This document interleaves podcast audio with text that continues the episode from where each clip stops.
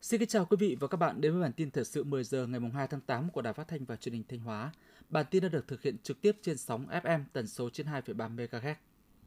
Chiều ngày một tháng tám, Ban tổ chức Giải thưởng Sáng tạo Khoa học Công nghệ Việt Nam năm hai không hai ba tỉnh Thanh Hóa tổ chức hội nghị lựa chọn công trình tham gia Giải thưởng Sáng tạo Khoa học Công nghệ Việt Nam hai không hai ba. Tính đến hết tháng bảy năm hai không hai ba, Ban tổ chức đã nhận được một trăm ba mươi lăm đề tài, dự án khoa học công nghệ của các tổ chức cá nhân doanh nghiệp trên địa bàn tỉnh, được các cơ quan đơn vị giới thiệu tham gia giải thưởng. Tại hội nghị, căn cứ thể lệ giải thưởng, các thành viên ban tổ chức đã thảo luận, lựa chọn hai mươi mốt công trình, dự án đáp ứng yêu cầu về tính mới, tính sáng tạo, khả năng áp dụng và hiệu quả kinh tế xã hội trong thực tiễn để tham gia giải thưởng toàn quốc. Trên cơ sở đó, Ban thư ký sẽ tiếp tục rà soát, phối hợp với các đơn vị liên quan, hướng dẫn chủ nhiệm công trình, dự án hoàn thiện hồ sơ tham gia giải thưởng toàn quốc đảm bảo đúng quy định và tiến độ. Thanh Hóa hiện có trên hai trăm doanh nghiệp may xuất khẩu. Bắt đầu từ quý ba năm hai không hai ba, nhiều đơn vị dệt may trên địa bàn Thanh Hóa đã ký được đơn hàng dài hạn với các khách hàng lớn nhiều tiềm năng. Theo nhận định của Hiệp hội Dệt may Thanh Hóa, dù còn không ít khó khăn thách thức, nhưng việc các doanh nghiệp có được những đơn hàng mới dài hạn đã cho thấy những tín hiệu tích cực hơn từ thị trường. Tuy nhiên, dự kiến phải đến cuối năm hai không hai ba, đầu năm hai không hai tư, thị trường dệt may mới khởi sắc trở lại. Do đó, các doanh nghiệp trong ngành cần tiếp tục tập trung tối ưu hóa hoạt động sản xuất, nâng cao năng suất, chất lượng sản phẩm và quan tâm bám sát khách hàng, bám sát thị trường. Những năm qua, các cấp hội nông dân huyện Nông Cống, tỉnh Thanh Hóa luôn quan tâm đổi mới, thực hiện hiệu quả phong trào nông dân thi đua, sản xuất kinh doanh giỏi. Hàng năm, hội nông dân huyện Nông Cống đều phát động hội viên đăng ký danh hiệu sản xuất kinh doanh giỏi các cấp, đồng thời quan tâm hỗ trợ hội viên về vốn, khoa học kỹ thuật, dạy nghề. Đến nay, có gần một trăm hộ nông dân vay vốn quỹ hỗ trợ nông dân các cấp, hơn chín nghìn hộ vay vốn ngân hàng với tổng dư nợ hơn ba trăm tỷ đồng để phát triển sản xuất. Tính đến tháng sáu năm hai không hai ba, huyện Nông Cống có hơn tám nghìn hội viên nông dân đạt danh hiệu sản xuất kinh doanh giỏi các cấp. Hôm qua, trường Tiểu học, Trung học cơ sở và Trung học phổ thông Phan Xi Păng, thành phố Thanh Hóa đã tổ chức ngày hội tiệu trường năm học hai không hai ba hai không hai tư. Sau ba năm đi vào hoạt động với cơ sở vật chất, trang thiết bị khang trang hiện đại, đội ngũ cán bộ quản lý, giáo viên, nhân viên có phẩm chất, năng lực đáp ứng tốt yêu cầu nhiệm vụ, trường Tiểu học, Trung cơ sở, Trung học phổ thông Phan Xi Păng, thành phố Thanh Hóa đã đạt được những kết quả tích cực trong công tác dạy và học, từng bước khẳng định được uy tín, chất lượng trong hệ thống cơ sở giáo dục ngoài công lập trên địa bàn thành phố. Năm học hai không hai ba hai không hai tư, trường đã tuyển sinh được trên hai trăm học sinh các lớp đầu cấp, nâng tổng số học sinh lên gần bảy trăm em. Tiếp theo là phần tin trong nước. Thủ tướng Chính phủ Phạm Minh Chính đã ký công điện về việc hỗ trợ các doanh nghiệp xuất khẩu sang thị trường các tiểu vương quốc Ả Rập Thống Nhất. Trong đó, Thủ tướng giao Bộ Ngoại giao chủ trì phối hợp với các bộ Công thương, Tư pháp, Nông nghiệp và Phát triển Nông thôn và một số đơn vị liên quan tiếp tục làm việc với các cơ quan chức năng của các tiểu vương quốc Ả Rập Thống Nhất, đề nghị phối hợp để điều tra làm rõ vụ việc bốn container nông sản đã bị mất để có biện pháp đảm bảo quyền, lợi ích hợp pháp, chính đáng của doanh nghiệp Việt Nam, phù hợp với luật pháp quốc tế và luật pháp sở tại. Thủ tướng Chính phủ Phạm Minh Chính vừa ký ban hành công điện về việc ngăn chặn, phát hiện và xử lý nghiêm các trường hợp buôn bán, vận chuyển trái phép lợn qua biên giới vào Việt Nam. Thủ tướng Chính phủ yêu cầu Chủ tịch Ủy ban nhân dân các tỉnh, thành phố trực thuộc Trung ương, nhất là các tỉnh biên giới Tây Nam, tăng cường công tác kiểm tra, giám sát, kiểm soát, đặc biệt tại các cửa khẩu, đường mòn lối mở, khu vực biên giới, cảng biển, đường sông để ngăn chặn, phát hiện và xử lý nghiêm các trường hợp buôn bán, vận chuyển trái phép lợn qua biên giới vào Việt Nam. Trường hợp phát hiện lợn nhập khẩu bất hợp pháp phải thực hiện tái xuất hoặc tiêu hủy ngay, đồng thời xử lý nghiêm các tổ chức, cá nhân có hành vi vi phạm. Chỉ đạo lực lượng công an, bộ đội biên phòng, hải quan, ban chỉ đạo ba tám chín của địa phương tăng cường các biện pháp đấu tranh ngăn chặn hành vi vận chuyển, buôn bán lợn nhập lậu qua biên giới, phối hợp với chính quyền địa phương kịp thời bắt giữ và xử lý nghiêm các vụ nhập khẩu trái phép lợn. Bộ Nông nghiệp Phát triển Nông thôn cho biết, tháng bảy năm hai không hai ba, kim ngạch xuất khẩu nông lâm thủy sản ước đạt bốn phẩy sáu hai tỷ đô la Mỹ, tăng năm phẩy ba phần trăm so với cùng kỳ năm hai không hai hai. Tính chung bảy tháng năm hai không hai ba, tổng kim ngạch xuất khẩu nông lâm thủy sản ước đạt hai mươi chín phẩy mười ba tỷ đô la Mỹ, giảm chín phẩy một phần trăm so với cùng kỳ năm ngoái. Bên cạnh đó, nhập khẩu nông lâm thủy sản là hai mươi ba phẩy hai mươi lăm tỷ đô la Mỹ, giảm mười một phẩy tám phần trăm so với cùng kỳ. Vì vậy, giá trị xuất siêu của ngành trong bảy tháng đạt năm phẩy tám mươi tám tỷ đô la Mỹ, tăng ba phẩy bốn phần trăm.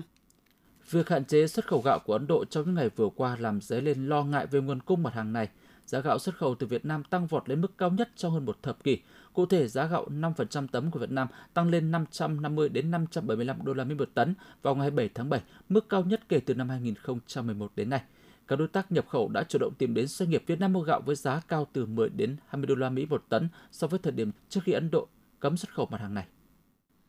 Theo Quỹ tiền tệ quốc tế, dù bảy tháng qua, chỉ số sản xuất công nghiệp của Việt Nam vẫn thấp hơn không phẩy bảy phần trăm so với cùng kỳ năm ngoái do ảnh hưởng chung của suy giảm kinh tế thế giới. Tuy nhiên, riêng trong tháng bảy, chỉ số này đã tăng ba phẩy chín phần trăm so với tháng trước, phát đi tín hiệu phục hồi sản xuất trong những tháng tiếp theo. Cơ quan này cũng đánh giá cao những biện pháp cần thiết để củng cố sức hấp dẫn của Việt Nam với các giải pháp như giảm thuế vê a tê, cải cách thủ tục hành chính ở các cấp, cung ứng vốn cho sản xuất.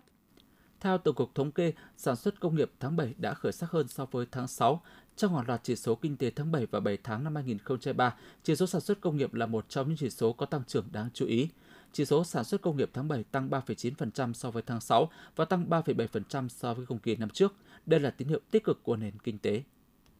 Ngày mùng một tháng tám, tại cảng hàng không quốc tế Phú Bài, Sở Du lịch Thừa Thiên Huế phối hợp với Công ty Cổ phần Hàng không Việt Jet và Công ty Trách nhiệm Hữu hạn ét em xê Huế tổ chức lễ đón chuyến bay thẳng đầu tiên kết nối Thừa Thiên Huế với thành phố Seoul, Hàn Quốc. Đây là chuyến bay đầu tiên từ sân bay quốc tế Incheon đến với nhà ga tê hai, cảng hàng không quốc tế Phú Bài. Chuyến bay chở một trăm năm mươi mốt hành khách, đoàn khách Hàn Quốc sẽ tham quan trải nghiệm tại cố đô Huế trong bốn ngày ba đêm.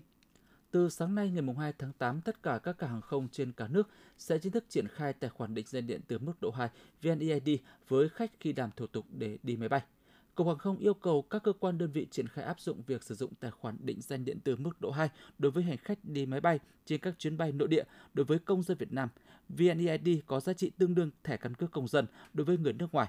vê en i đê có giá trị tương đương hộ chiếu hoặc giấy tờ hoặc giá trị đi lại quốc tế.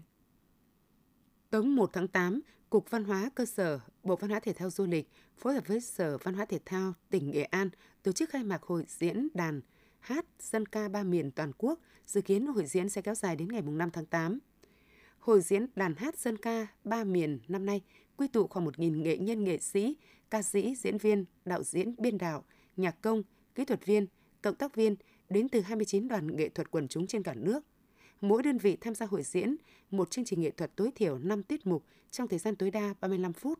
tập trung vào chủ đề ca ngợi Đảng, Bác Hồ, quê hương đất nước, tình cảm gia đình, truyền thống đoàn kết gắn bó giữa cộng đồng các dân tộc, phản ánh những thành tựu trong lao động sản xuất của quê hương đất nước trên con đường phát triển kinh tế xã hội và bảo vệ Tổ quốc. Tối qua, huyện Nam Trà My, tỉnh Quảng Nam tổ chức khai mạc lễ hội Sâm Ngọc Linh lần thứ năm. Nam Trà My là một trong sáu huyện miền núi cao của tỉnh Quảng Nam, được xem là thủ phủ của sâm Ngọc Linh, sâm Việt Nam. hai mươi năm qua, huyện Nam Trà My đã phát huy tối đa tiềm năng lợi thế, tập trung bảo tồn nguồn gen quý hiếm và hình thành vùng trồng cây dược liệu sâm Ngọc Linh theo mô hình tập trung. Vùng sâm Ngọc Linh được quy hoạch khoảng mười lăm nghìn ha tại bảy trên mười xã của huyện, hơn một nghìn hai trăm năm mươi hộ gia đình trồng hơn hai nghìn ha sâm, sản lượng hàng năm đạt khoảng mười tấn, giá trị khoảng từ bốn trăm hai mươi đến sáu trăm tỷ đồng. Để chủ động ứng phó, giảm thiểu thiệt hại do mưa lớn và nguy cơ xảy ra ngập lụt, lũ quét, sạt lở đất, Văn phòng Thường trực Ban Chỉ đạo Quốc gia về phòng chống thiên tai đề nghị Ban Chỉ huy phòng chống thiên tai và tìm kiếm cứu nạn các tỉnh khẩn trương triển khai thực hiện, theo dõi chặt chẽ diễn biến mưa lớn, ngập lụt, lũ quét, sạt lở đất, thông tin kịp thời đầy đủ đến các cấp chính quyền, người dân biết để chủ động phòng tránh, ứng phó, giảm thiểu thiệt hại, triển khai lực lượng xung kích, kiểm tra rà soát các khu dân cư ven sông suối, khu vực thấp trũng để chủ động tổ chức di rời, sơ tán người dân khu vực có nguy cơ cao xảy ra ngập lụt sâu, lũ quét, sạt lở đất, triển khai các biện pháp tiêu úng, bảo vệ sản xuất, phòng chống ngập úng khu vực đô thị, khu công nghiệp, chỉ đạo kiểm tra, rà soát, triển khai phương án vận hành và đảm bảo an toàn các hồ chứa và hạ du, đặc biệt là các hồ chứa thủy điện nhỏ, hồ thủy lợi xung yếu, bố trí lực lượng thường trực để vận hành điều tiết và sẵn sàng xử lý các tình huống có thể xảy ra.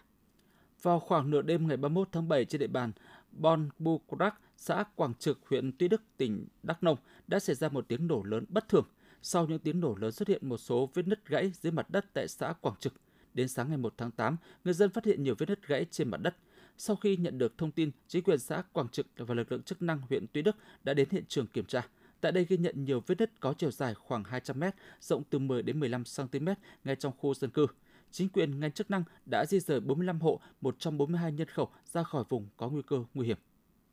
Thông tin vừa rồi cũng đã khép lại chương trình thời sự của Đài Phát thanh truyền hình Thanh Hóa. Xin kính chào và hẹn gặp lại quý vị và các bạn trong những chương trình sau.